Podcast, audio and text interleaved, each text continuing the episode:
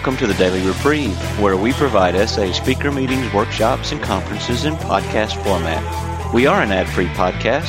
If you enjoy listening, please help us be self supporting by going to donate.thedailyreprieve.com and drop a dollar or two into the virtual basket. Please consider donating monthly by clicking the Donate Monthly button.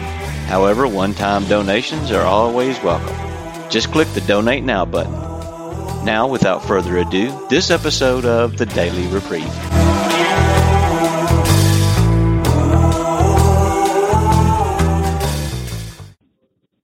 Howdy. Welcome to this meeting of Sexaholics Anonymous. My name is Dave. I'm from Franklin, Tennessee, and I will be a facilitator for this session. Um, our speaker for this session is Harvey A. from Nashville, and the name of this meeting is What is Sex with Self? Please take a moment to silence all electronic devices. If you need to use yours during the meeting, please take it outside. We ask that you not make any personal recording of this or any meeting. Uh, please join me by, in a moment of silence followed by the serenity prayer.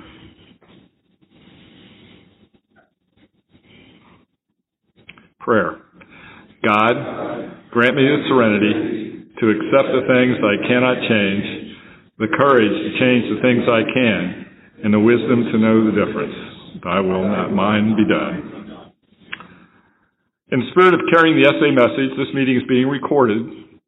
If you are not sure your share will be appropriate or on topic, please participate by listening. The recording equipment will not be turned off for any reason. If you wish to share, please speak directly into the microphone so the listeners can follow you. If you wish not to be recorded, we invite you to participate by listening or attending another session. Please do not touch any of the recording equipment. Um, not read. Okay, so with that, this meeting is scheduled to go to to 6 p.m. And so uh, our speaker is going to uh, share his experience, strength, and hope. And if there's time at the end, he may allow some time for questions and comments and for other shares. So um, I don't often get to do this, but uh, I first met our, our speaker at my first SA conference in St. Louis in 1986. And uh, the thing that has always amazed me is he, he didn't know me from Adam. Um, I knew that I was living in Detroit at the time. I knew I was being moved. Uh, I was going to be transferred to Nashville, and he was excited that I was coming. And uh, um, what a gift! Um, three years later, he became my sponsor and has been my sponsor since. Uh, September October 1989. Um, uh, he's been there. He was there uh, through my dating. Um, he uh, read the Old Testament um, scripture reading at my wedding, my Christian wedding. Uh, he was outside the delivery room when my first child was delivered. Um, I owe him a lot, and I love him dearly. Harvey A. from Nashville. Thanks. You, Dave. He forgot to tell you that we co sponsor each other now. And don't ask how that works, but it works. I'll call him and say, I need you as my sponsor now. and he'll call me, and we do it. Uh, over the years, a lot happens because we become spiritual friends and no matter who your sponsor is, you end up getting a spiritual friendship. If it's a, especially a long-term relationship. I'm Harvey Asher, a sexaholic.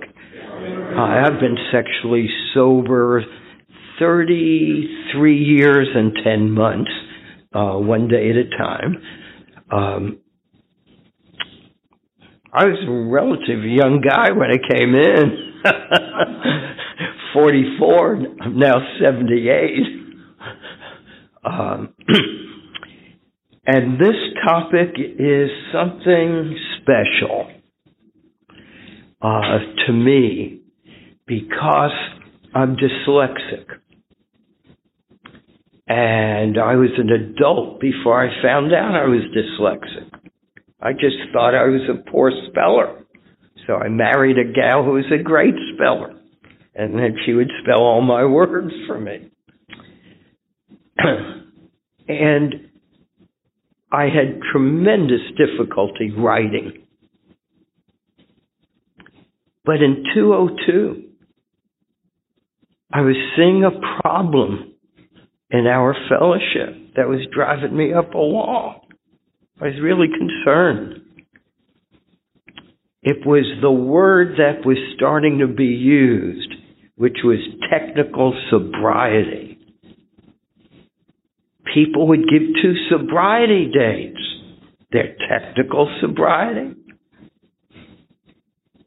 and their sobriety when they watched pornography last or when they touched themselves but not to orgasm. And they would have these double type of sobriety dates. And I really was getting concerned. And I said, I need to write an article for the essay. But I couldn't write well. So that first article that I wrote, one of my sponsees is a, and he's speaking this here this weekend too. I've sponsored him for about 30 years. David and he have the same sobriety date actually, and um, same amount of years. And and I said, would if I write this, would you edit it? Because I'm so poor at writing. And he said, okay. And I wrote this article, not thinking the essay would ever pu- publish it. Turned out I hardly needed any editing. I just wrote on top of the paper, God, write this for me. And I wrote this article. And it went into the essay, and it went like fire. And they put it in another book called The Best of Essay. And that's when I really started being asked to speak. And people from all over the world would ask, would you come here to talk on sex with self? No one had really ever brought this up. What is sex with self?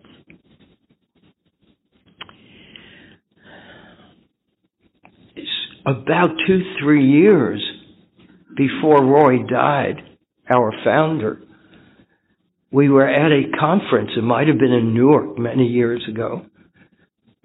And I walked up to him. I said, Roy, there's so much talk, so much talk about the definition of marriage. So much concern in the fellowship. But no one talks about what is sex with self? What does it mean? Does it mean masturbation to orgasm because many people think that's the only definition. That if you don't have an orgasm, that's not sex with self. You could be playing around for an hour, but if you didn't have an orgasm, that's not sex with self. And he shocked me with his answer. I said, Why did you keep it so vague? And he said, Because this is not a religion, and we cannot dot every I. Wow. So here is a discussion to start saying, what is it? What is sex with self? Now, I wrote this article in 202 uh, 15 years later, I've gone way beyond this article, and hopefully it will come out in this talk. Now, sex with self, to me, this is only my opinion, is purposeful sexual stimulation when you're alone. It's real clear to me. Now, how can it be so clear to me? Because I'm a compulsive masturbator. I was doing it every couple hours by the time I came into the program. I was using it as a stimulant in the morning to get going. I was using it at night as a sleeping pill. I was using it throughout the day as a tranquilizer. So I had to really be clear with myself. What is sex with self? So I came up with a definition for me that it is any purposeful self-stimulation.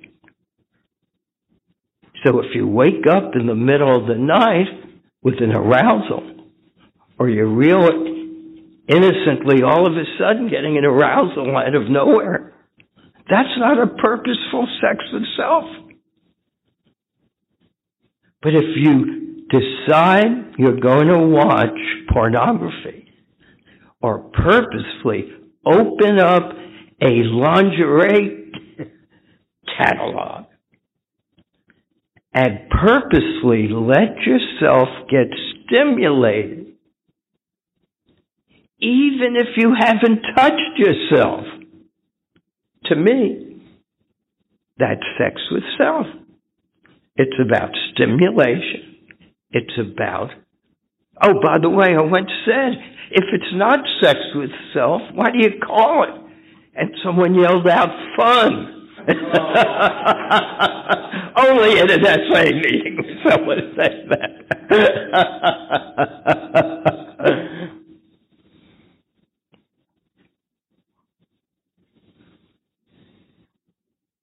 it's that self stimulation,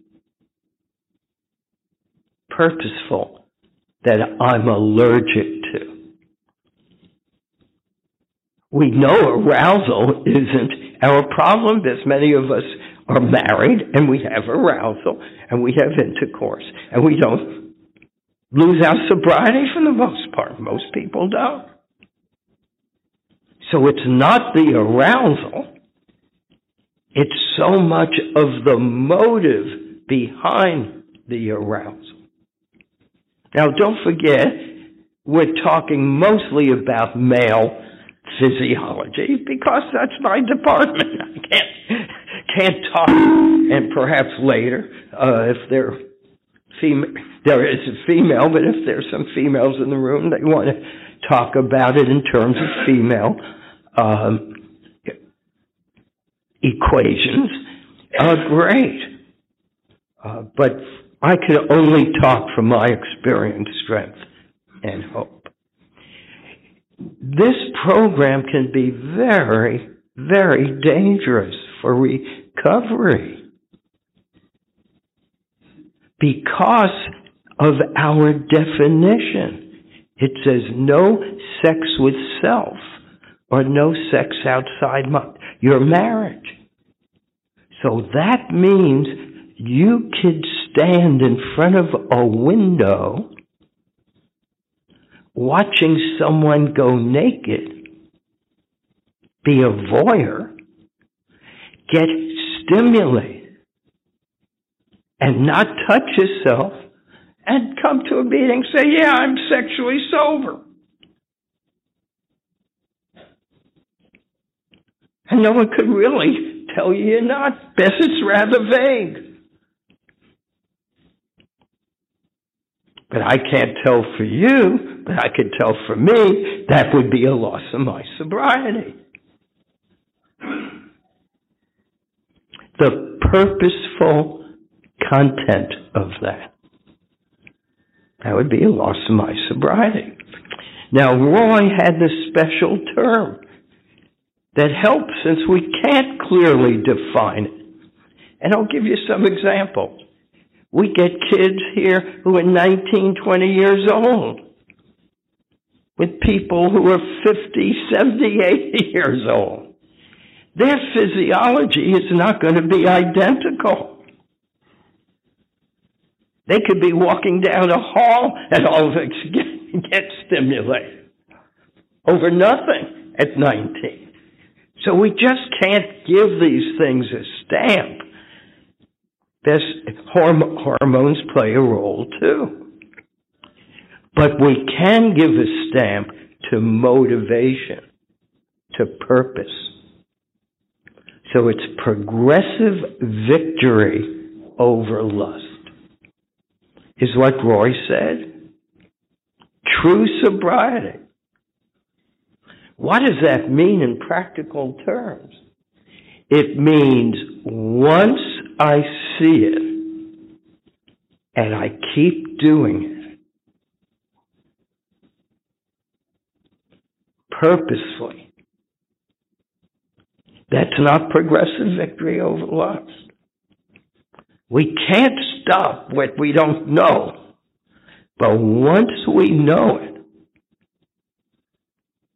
now by the way, these are topics that usually don't get talked about. Because this could happen in marriage. There are many men, and in our, you could get by with this and call yourself legal, whose behavior with their wives is they masturbate in front of their wives as part of their, their sexual play with their wives. How do you define that? It's not something I can do successfully something I don't want to do. I'm allergic to masturbation. Nothing could be more normal than masturbation. I don't care what culture you're from, what religion you're from. People masturbate. They've been doing it for thousands of years. But most people outgrow masturbation or they only use it for certain times if they don't have other outlets. But not a sex addict. It doesn't matter how much you'll have intercourse as a sex addict. Statistically, you're still going to compulsively masturbate. Not everyone, but the majority of stories we hear over the years, that's how it goes. God, this is a gloomy lot. My God.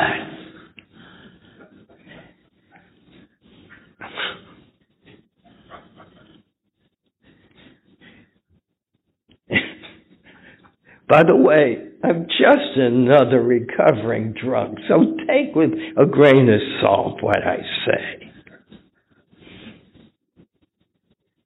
This is what's kept me sober you know, I'm going to be speaking later this weekend, and I want to talk about that.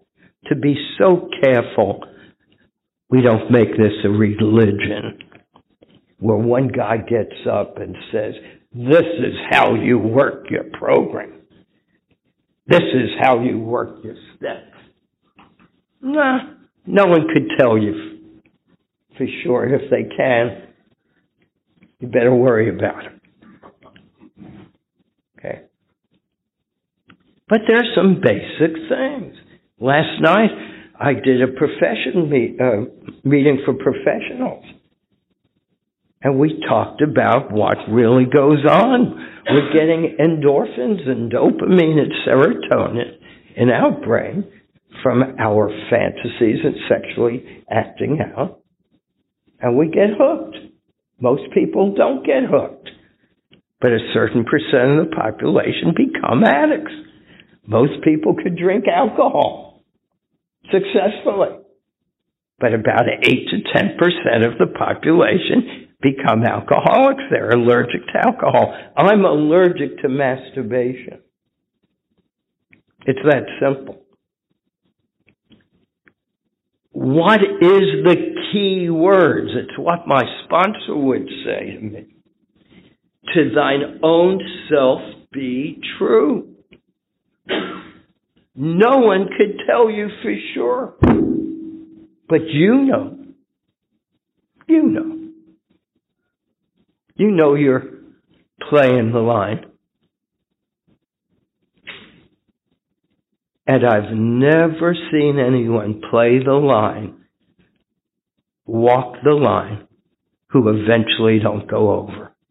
I've just not seen it.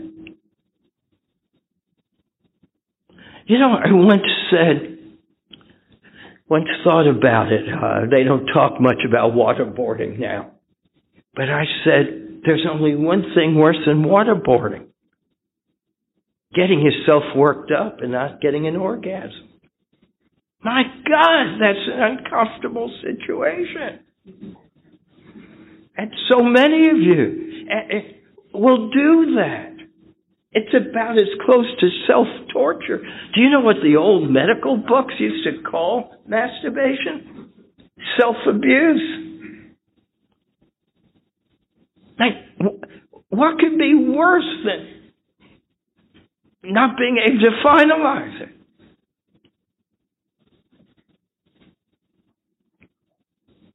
And yet, that's a self torture many people do, especially hiding behind pornography.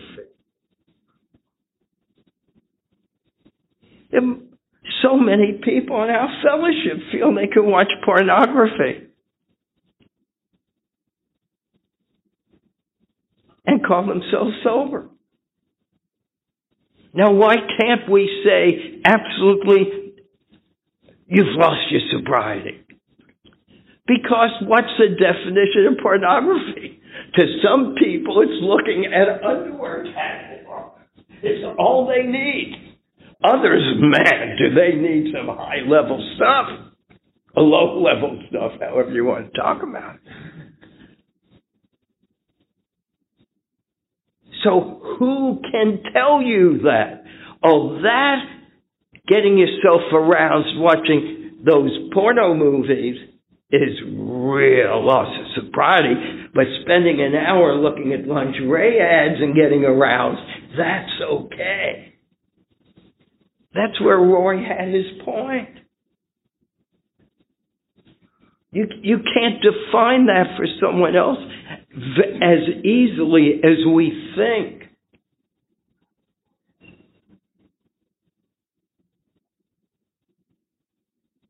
You know, it's interesting. Uh, there are some things I've learned over the years about. Okay, about um, uh, women sex addicts because uh, many are just have the same stories as the men, but many of the women addicts will get so part of their significant acting out is the romanticizing. So you'll watch after certain meetings in our community in the parking lot. People were staying drunk by talking, the guys and gals talking to each other in the parking lot. Finally, in Nashville, what happened was the women realized they needed to have some women meetings. And after a few years, there was enough recovery where there was no problem at all with them being, for them, in a mixed meeting. But this is so difficult to define for someone else to thine own self be true.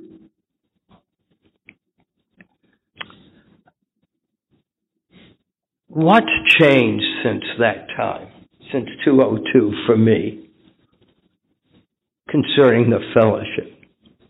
It's the fact that people have totally ignored what the first step says. The first step has nothing it says about masturbation or pornography or prostitution. Nothing. It's about lust.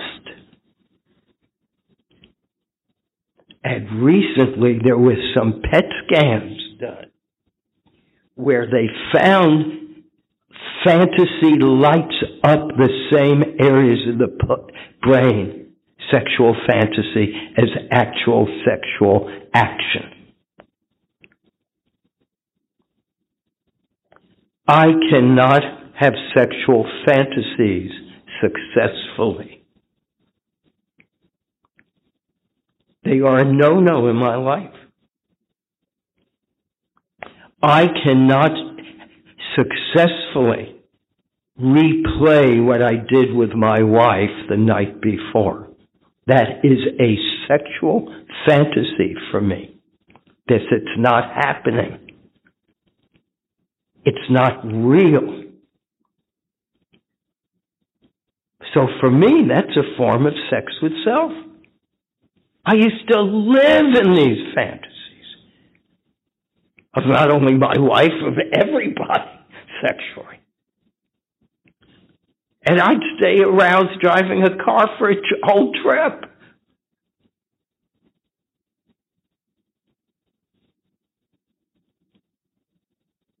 By the way, about two, three years ago, I found if you put my name in or something, YouTube talks come off of mine from SA. I said to my wife, can you imagine our grandkids one day Googling Harvey A? well, they got a good one here, let me tell you.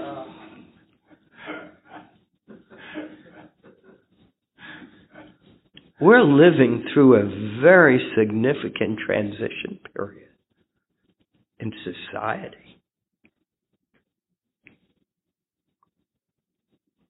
We have, because we're living in it, we have no way of really seeing it. It's like when you get older and you really don't remember the person, how they looked 10 years ago as much as you remember them from yesterday or today we're having a period where we won't even be able to know for sure gender.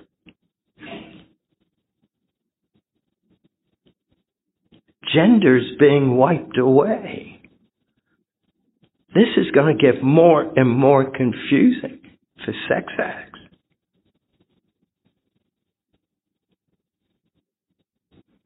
And we're living through a period where anyone could accuse anybody. And there's nothing you could do about it. And we're, we're living through a period where everything's being listened to and watched. So I give this story all the time. We were asked to come to talk in Israel and we had this little apartment across the street from the president of Israel's home. And so the soldiers would have to pass you through the street so we could get up to the apartment. And every evening almost, I was talking to people from Iran in the program. The SA guys were from Iran were calling me. They didn't know where I was. They were calling me on Skype. And I would say to Nancy, here I am in Israel, across from the president's house. It couldn't have been, his house couldn't have been where that wall was. That's how close from our third floor window. And I said, honey, one day we're going to have the soldiers knock on the door. They're going to say, why are you talking to Iran?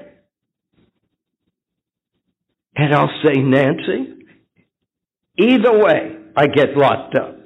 If I tell them that I'm helping them to stop masturbating and watching pornography, they're going to say, this guy needs to be locked up in a mental hospital. Or they're going to say, man, we've never heard that story before. You're a spy. All kidding aside, my entire family knows. All my sons, my daughter in laws, my wife. If I disappear one day, the CIA got me. I'm talking to Iran. I'm talking to last two weeks ago. It was this big Skype meeting in Russia. Iran. what can I tell you?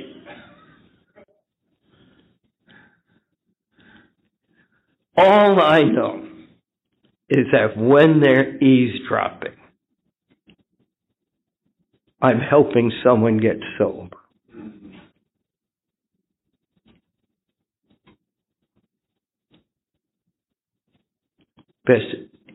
As we see from the newspaper, no one's immune to sexual addiction. Nobody. Doesn't matter how rich you are. It doesn't matter how famous you are. It doesn't matter how many gorgeous women you have in your life. That Tiger Woods, I keep talking about it since last night. He was married to the most gorgeous woman in the world, probably. That Swedish gal or wherever she was from. And what did he end up with? He got obsessed with one of the porno queens that he was watching on the pornography. And he started dating her, from what I understand. This, this disease is a disease. It's not because we, we're bad. We have a damage in our limbic system. We're allergic to lust. Most men can lust successfully, not a sex addict.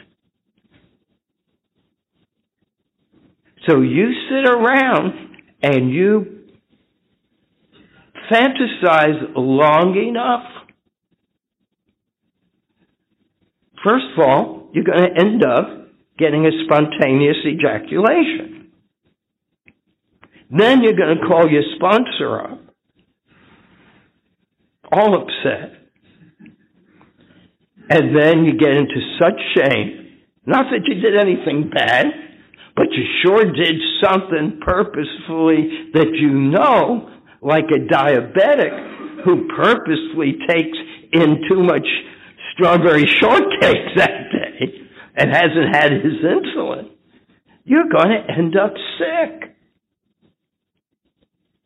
And our sickness especially shows up through shame. And what does shame do? It only thing to relieve the shame is to do it again. Only thing that takes that away. Until you get into recovery and you find other things. You know, I'd like to share this Saturday night I'm speaking, but it's a mixed group and um, I'm going to not share but who knows? What I do is I pray God talk for me. And I'm not sure what comes out, but I'm going to, hopefully, he'll say, no, don't say that one. What is a better feeling than an orgasm? There is nothing better. Do you think, I said it last night to, to professionals, do you think a caveman would have taken his stick and rock and beaten up a lion to bring food to his wife and children in the cave if he wasn't getting some that night? Do you actually think if he wasn't getting sex that night, he'd be coming home every night? This is God's greatest invention. It's the most weird stuff. Something happens to your body, it changes form, it goes into something else, and babies are born. My God, the craziest crap. Who could have thought of that except God?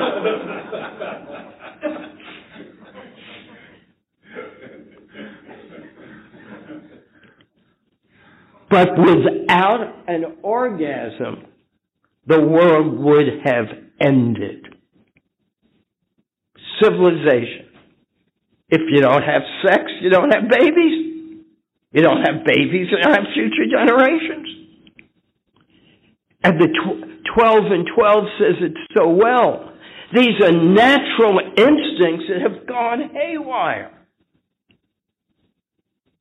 So here we are with a sensation that cannot be found. Maybe enough cocaine, mix a little heroin, maybe. But you gotta pay big bucks for that. This you could do anywhere at any time. I know I did. I'm like a dog. I had I did my boundaries everywhere. I mean, there was no place in Nashville I think I hadn't masturbated in. I couldn't take a dump without masturbating. That's where my disease advanced to. By the way, I don't think, and for those who are hearing this on a CD, I don't think you could hear one bit of shame in my voice. I am just so grateful I discovered that I have an illness, that I'm not a normal man. Normal men don't have that story. Once a cucumber becomes a pickle, it can never go back to being a cucumber again. Once you cross that line, we don't know always where that line is or when it happens. Once you cross it, it can never go back. And if you go to enough AA meetings, you'll hear this much more clearly. See, our problem is we attract such a religious group of people in SA. So everything is so moralistic. You shouldn't masturbate. Everyone masturbates. It's been going on for thousands of years. Or else there wouldn't be rules against. How can you have a rule against something that no one was doing?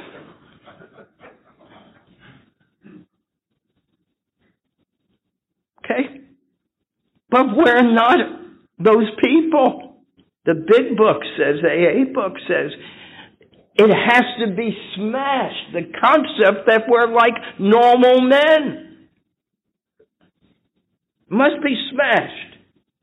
But in the 12 and 12, it says, but normal men don't want to hear. And by the way, this means women too, but it was written in the 30s men don't rather be bad than sick. We rather think of ourselves as bad people than sick people. Our masculine concept, or for a woman, her self worth. I can't be sick. I'm just a bad person. It has to be smashed that we can masturbate or stimulate ourselves like normal people or sit in fantasy. I walk in on TV, I, I screen a lot of my television. So I walk in, my wife's watching, and there's a sex scene on. Some, you know, soap opera or something. I'll say to her, honey, this shows she doesn't even know it's a sex scene. I'll be sitting with her and I'll say, honey, I'm getting up. A sex scene is coming. She said, no way a sex scene is coming. Next scene, they're out there naked. She said, how did you know? Then she'll, so I leave the room. I, I've learned to put my hand up, leave the room. I, Netflix now I have where it kind of screens them automatically anyway, but for nudity. But I'll say, honey, is the scene over? She'll say, yeah. I said, it can't be, dear. It can't be over that fast. No, it's over. Oh, Harvey, no, no, you better stay out. she doesn't compute it. She says, no one ever flirts with me. I've been married to her for 56 years, been together 58. She no one flirts with me. You should see the people who flirt with her. She doesn't compute it. She's not computing like I do. You smile at me, and I, I get an auditory hallucination. I hear you say, let's go have sex. All you're doing is smiling at me. We were walking down the street some years ago, and this guy and gal were holding hands, walking down the street towards us. And I said, honey, isn't that something how everyone has sex? She said, what are you talking about? They're not having sex. I said, oh, they're going home to have sex. She said, what are you talking about? Is that all you think about? I said, absolutely.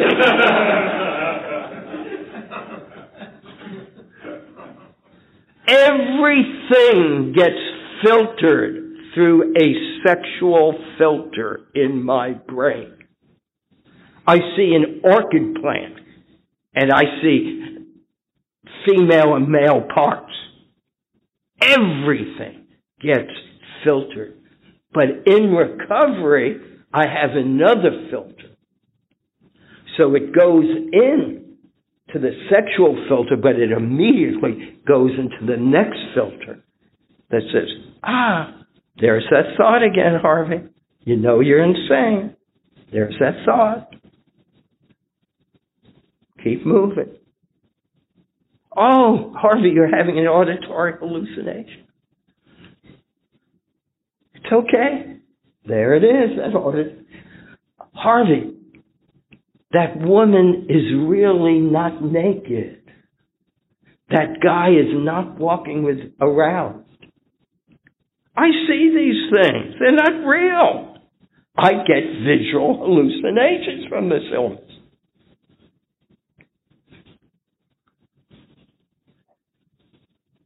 It's so freeing to know I'm not bad getting good. I'm sick getting well. So I want to kind of cool it down and kind of, uh, and then towards the end, maybe we could, I'll share a bit. But I want to have some of you come up, and actually don't give your name, and share what are you fooling yourself with? Oh, you, oh, I, I wasn't quite finished, but what? To share what you're fooling yourself with. What are you still holding on to?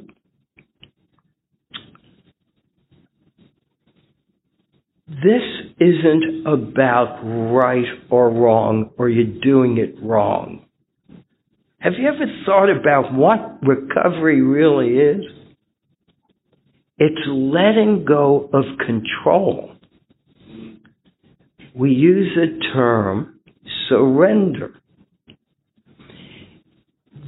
There, especially a certain group in the fellowship in certain areas, they use this word and they just don't get it. They use the word, I'm struggling, I'm struggling, I'm struggling. You're not going to make it if you struggle. We don't have that word. I don't think I've seen it in the big book. We don't struggle. Whenever you struggle, you're going to lose. Whenever you're in that fight, you will lose. You surrender. You let go. Oh, there's that thought again. Oh, I guess I'll call my sponsor. I'll let go. Not try to control, oh, I'll make that thought go away. I want you all for a moment. I don't want anyone in here to picture a hippopotamus. Don't picture a hippopotamus. It's impossible. Once I say only way not to picture a hippopotamus is to start picturing a giraffe or an elephant. But you cannot control your thought. Your thoughts are electronic impulses that are constantly going through. They never stop, just like when you're sleeping, except you're more aware of it when you're awake, but they're just constantly going through. And yet you try to push it away. The more you try to push it away, the more it comes in. Instead of saying, oh, there's that thought again. Naturally, we're talking about 11th step. But most of the fellowship never gets the 11th step. They either relapse before then, many, many people, or the fellowship itself there are so many new people. They come in, they go out. People use the meetings mostly for the first three steps. It's hard to get an SA beyond the first three steps. It's hard to get meetings beyond the problem.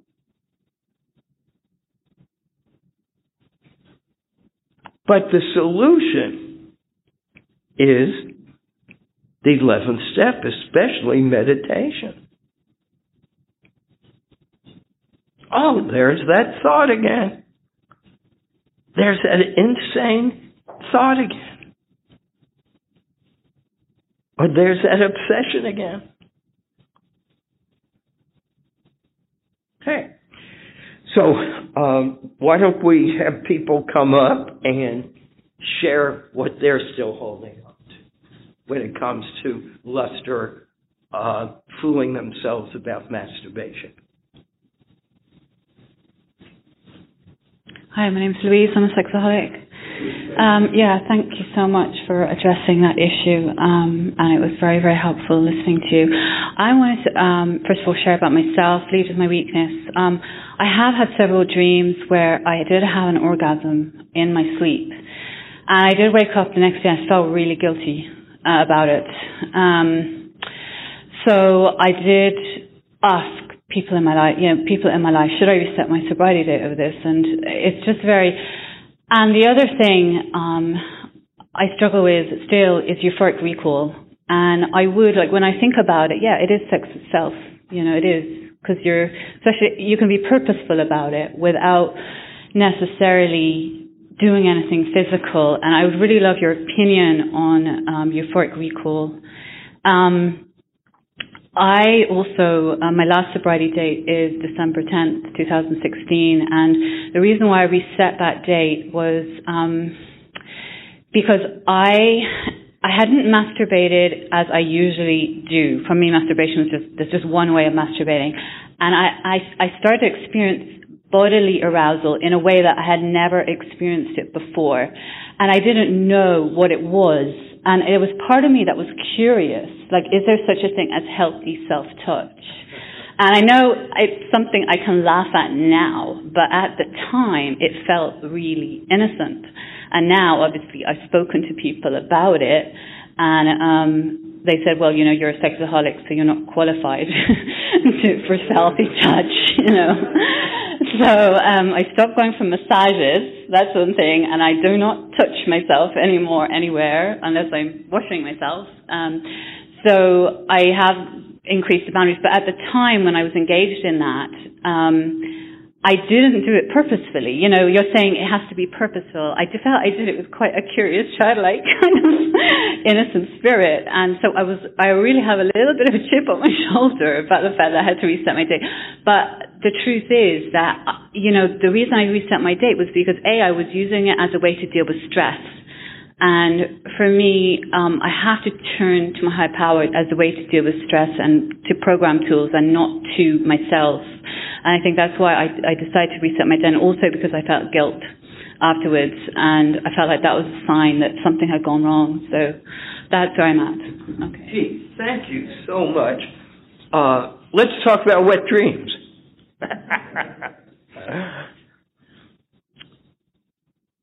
I came in the program before we had a SA book. It hadn't been written yet.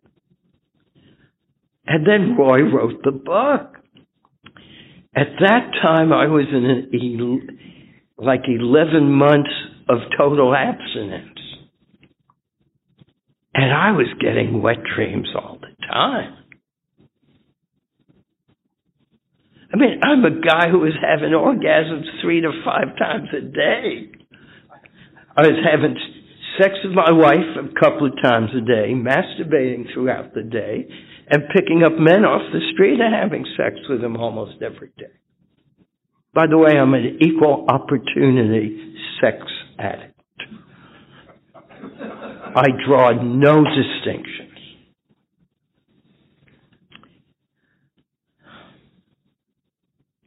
So he writes a book. And he says, it's a loss of your sobriety. I said, a loss of my sobriety. My God, this guy doesn't know me. I'm a guy who hasn't had a purposeful orgasm in 11 months from five or six a day. And I knew something was wrong. And I'd call him and I'd try everything, but I knew I was sober. Oh, I knew I was sober. And then I met Jess, became my sponsor for 12 years. And Jess, he, he was a year before me. He came in in 82, I think. And Jess says, Oh, wet dreams are a sign of recovery. I said, what? He said, none of us ever had wet dreams when we were out there. We were too busy masturbating. We didn't even know what a wet dream was. Roy rewrote the next um, edition, and he really softened it up. Really softened it up. Dave, you want to share a little about that topic? This Dave, really. I'm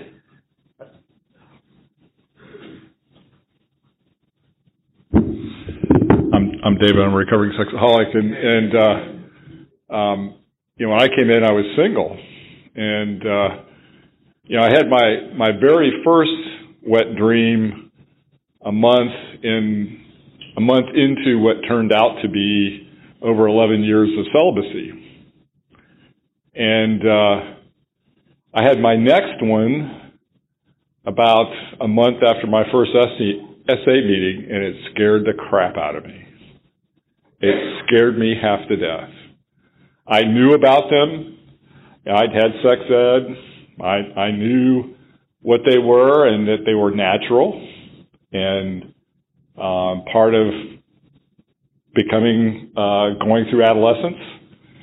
And, uh, and I, but I didn't know what to do. Um, I'd never had those kind of dreams before, And uh, I, like Harvey, picked up the phone, called Simi Valley, California, and and what I heard was, yeah, you know, I can't make this decision for you, but to me, you know, it's it's a loss of sobriety. I I spent my first two years in this program sober, but resetting my clock every time I had a wet dream until I heard somebody say, like Jeff did, that, uh, and when it was offered to me that perhaps this was a sign of my recovery, I broke down and I sobbed because I knew it was the truth. I hated those dreams. I did nothing to promote those dreams. I've heard people who have said, and you know, when when Roy rewrote it, for him, he believed that he could act out in a dream, and I I've heard other people say that. Um, I, I think that could be true for them. For me, they happened, and they were always uncomfortable, and uh, um, so it. Uh, I remember in Chicago having a having a meeting on wet dreams, and it was packed out. and uh, it, you know, it, like everything else in my in my recovery, you know, it's it's it's our shared experience. Um, you know, we say in Nashville, you know, we were afraid to see someone we knew. I was never afraid of seeing somebody I knew at a sexaholics meeting. I, I didn't think there was anybody out there like me. Um, and but what I learned from you people is that they happen. And uh, yeah, I I think if you're looking at pornography, if you're touching yourself and you're having erotic dreams, there might be a connection there. Uh, but if you're not, uh, perhaps it's it's part of what's going on in your recovery. So that that that's my experience. Thanks. Now there's another there's another problem that goes along with that. Now, mind you, that Dave said it right on. If you're purposely bringing them on, and you're going to bed 10, 20 minutes ahead of time and laying in bed aroused, having all kinds of fancies, don't be surprised. And I really question that. However, I get calls from all over the world about men who wake up in the middle of the night masturbating, fast asleep, and they wake up and they're masturbating. Uh, and I should pre-record what I tell them as I tell everyone the same thing. Wear tight underwear, wear Levi's with a big belt, tight Levi's, put sweatpants on top, tie them, and have a bowl of water with a washcloth next to your bed.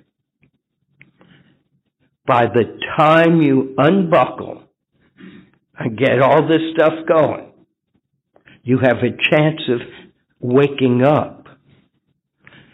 Even then, wash your face with cold water and wake up because a lot of times you're in like a hypnagogic state and it's almost like a different kind of wet dream. However, even there, you can't cookie cut this stuff. People could use that as an excuse. Man, have I heard them.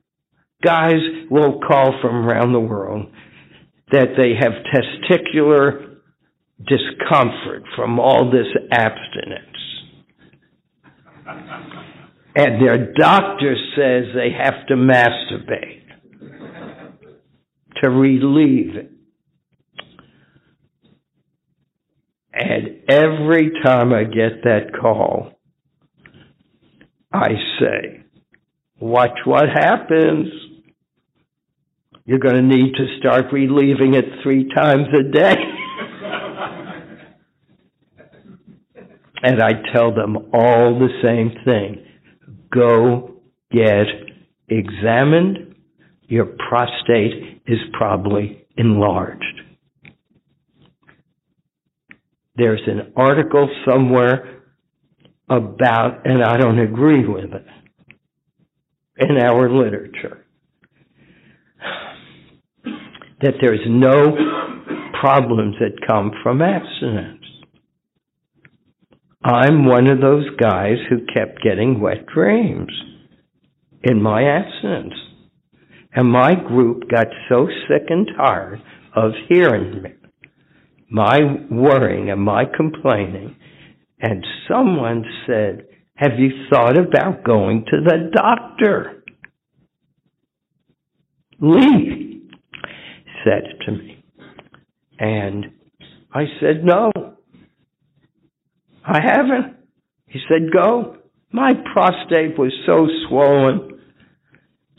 And I learned that once a month I needed to go and get my prostate pushed on by the doctor. And after a while, for me in my case, after months, it became apparent I knew when to go in. When I got an erotic dream, within a few days I'd get a wet dream. Okay? So, I eventually, when I would get an erotic dream, I would take ibuprofen for a day or two, and it would take the swelling down, apparently, and I wouldn't end up with a wet dream. I hate wet dreams. Man, if I'm going to lose my sobriety, I'm going to really do it. I mean, what a waste to lose your sobriety with a wet dream. Man, I'm not a good example for people, let me tell you. You know, I laugh when you go to Europe and you do a lot of speaking in Europe and England and Australia with more. They're very polite. And then I come up saying all this stuff explicitly, and people go into, but eventually they get juiced. Okay. Now, why am I not embarrassed about talking explicitly or afraid of it?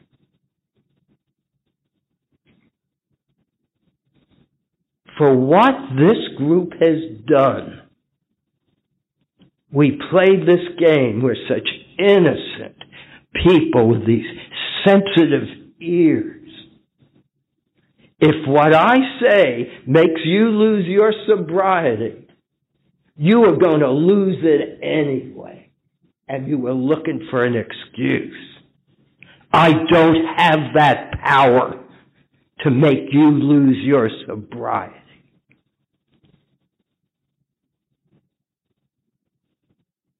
And I also have to respect you enough to know you all do not have virgin ears, nor any other part of you all.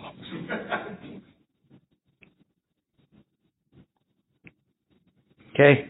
So, now, massages, that's an interesting one. I'm so glad you brought these up. I was continuing getting massages.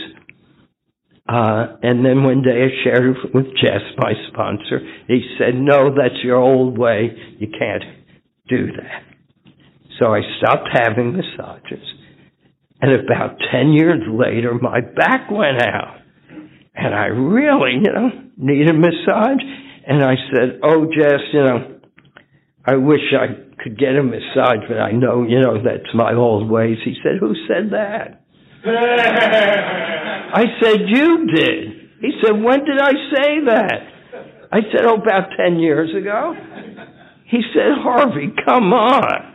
If your back's hurting and your motor's right, go get a massage.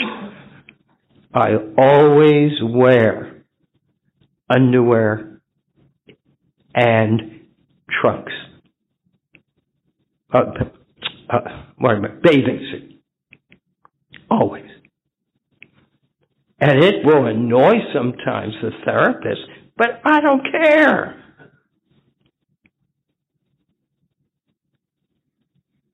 But I have to check my motives for getting them. You know?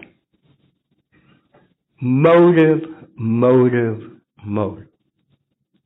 Okay. Who's holding on to some stuff here? Shmuel Sexaholic.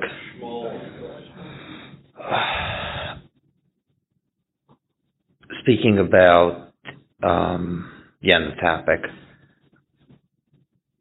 I know for me, lust today, what's fooling me, what probably is form of sex with self, is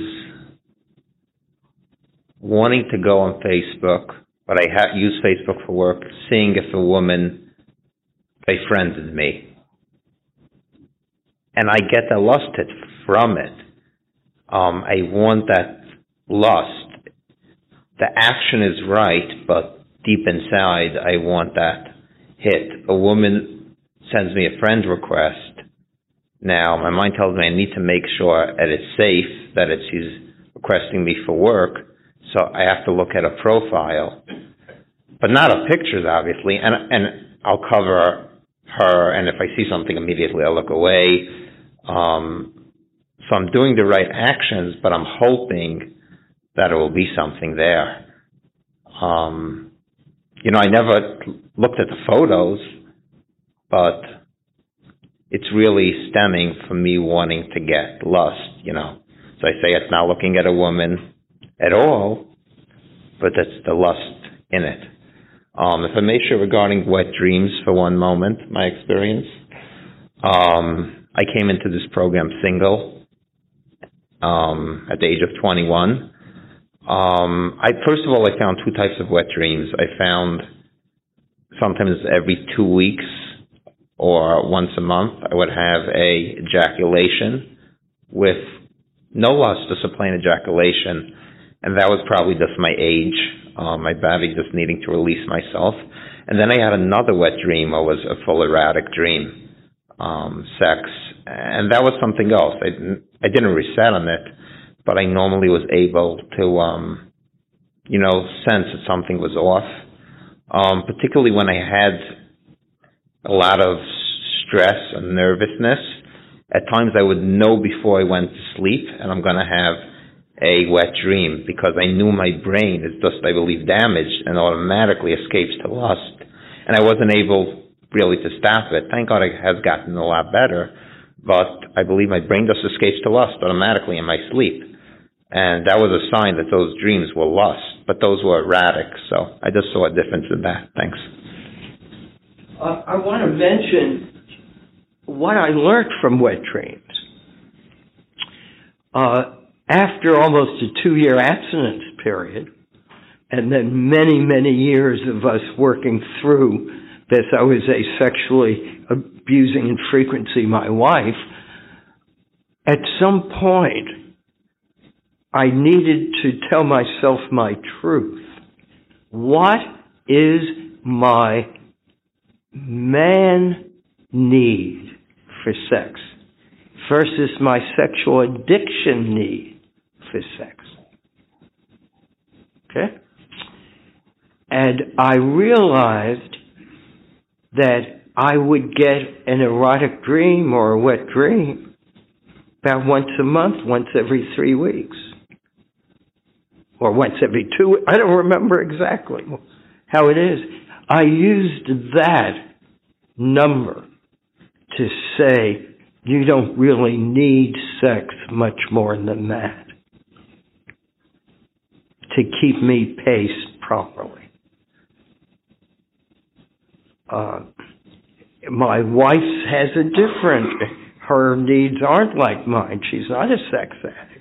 And we came to uh, eventually a certain frequency, which we do consistently. And we do it the same day, the same time, so that I know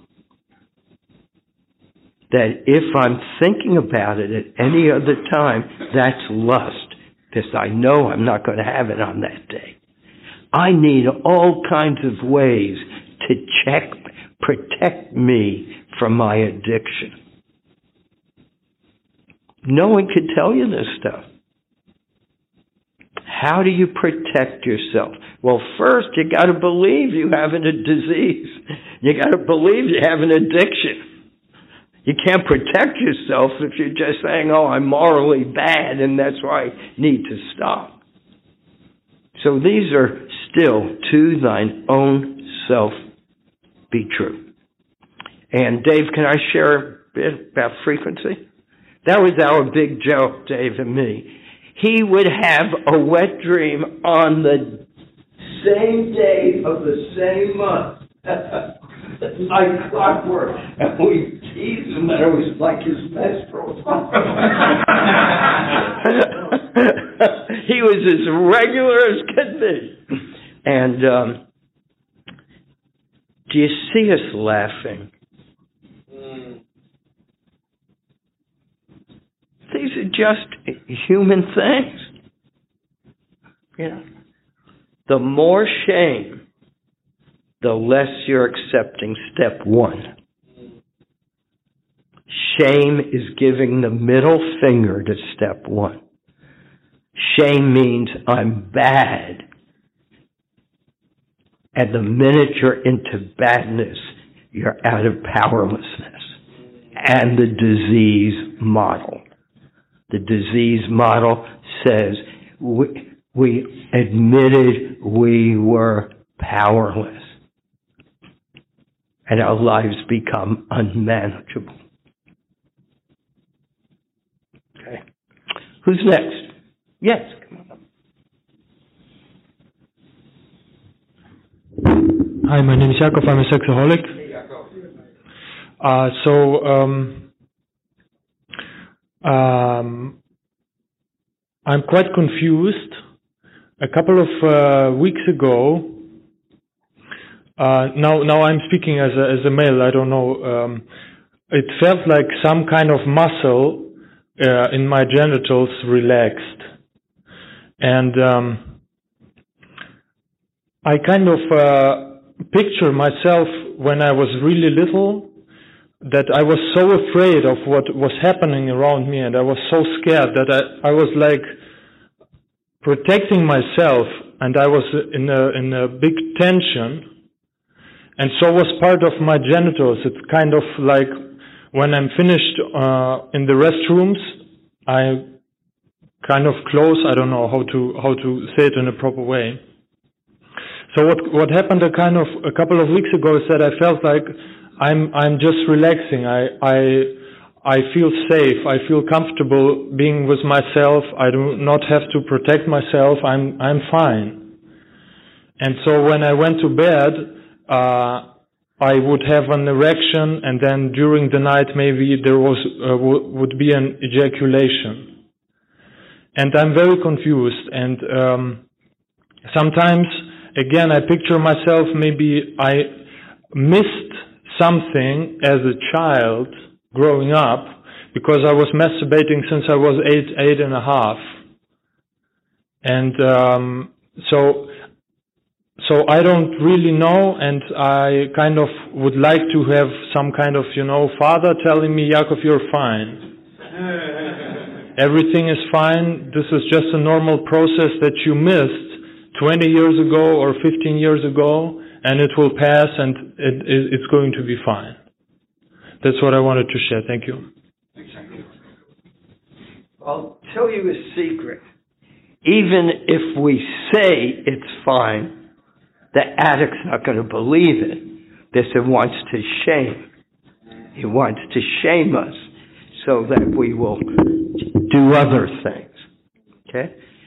Um, we're pioneers.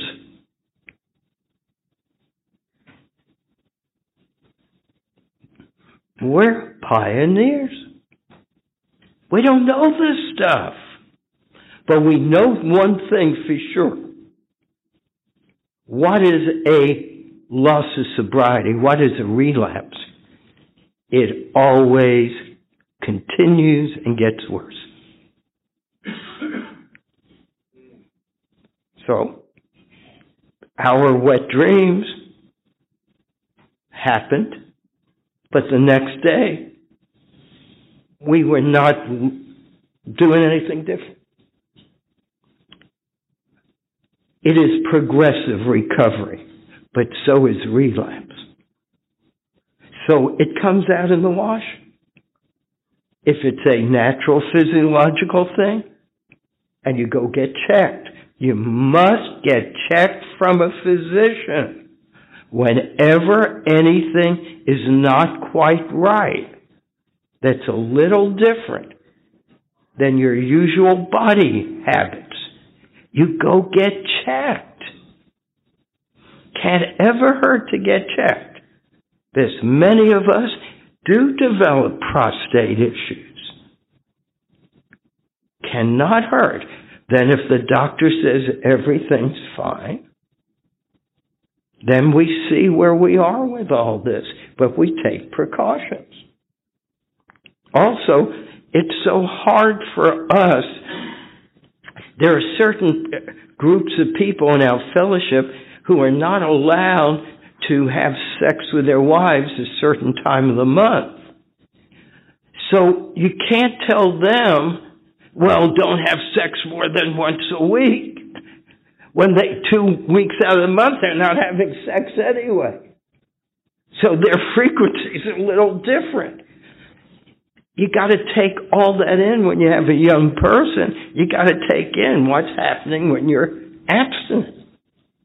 We don't really know for sure. Time will tell. But the precautions are to protect yourself at night. You know, some guys still go to sleep naked. I wish you well. But I use underwear and pajamas, and even in the middle of the winter, I sleep with my hands above the covers.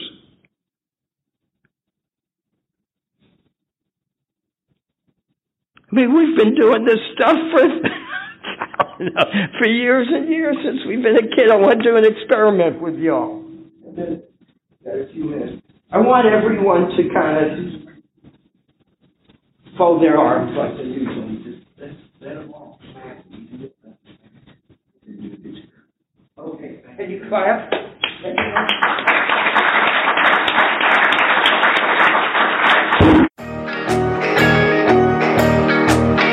I would like to thank you for listening to this episode of the Daily Reprieve, the best source for experience, strength, and hope for SA members. Please subscribe to this podcast to be alerted of new episodes. Please show your support by donating to the Daily Reprieve by going to donate.thedailyreprieve.com and choosing either monthly donations or a one-time donation by clicking Donate Now. Thank you for listening and stay tuned for the next episode of The Daily Reprieve.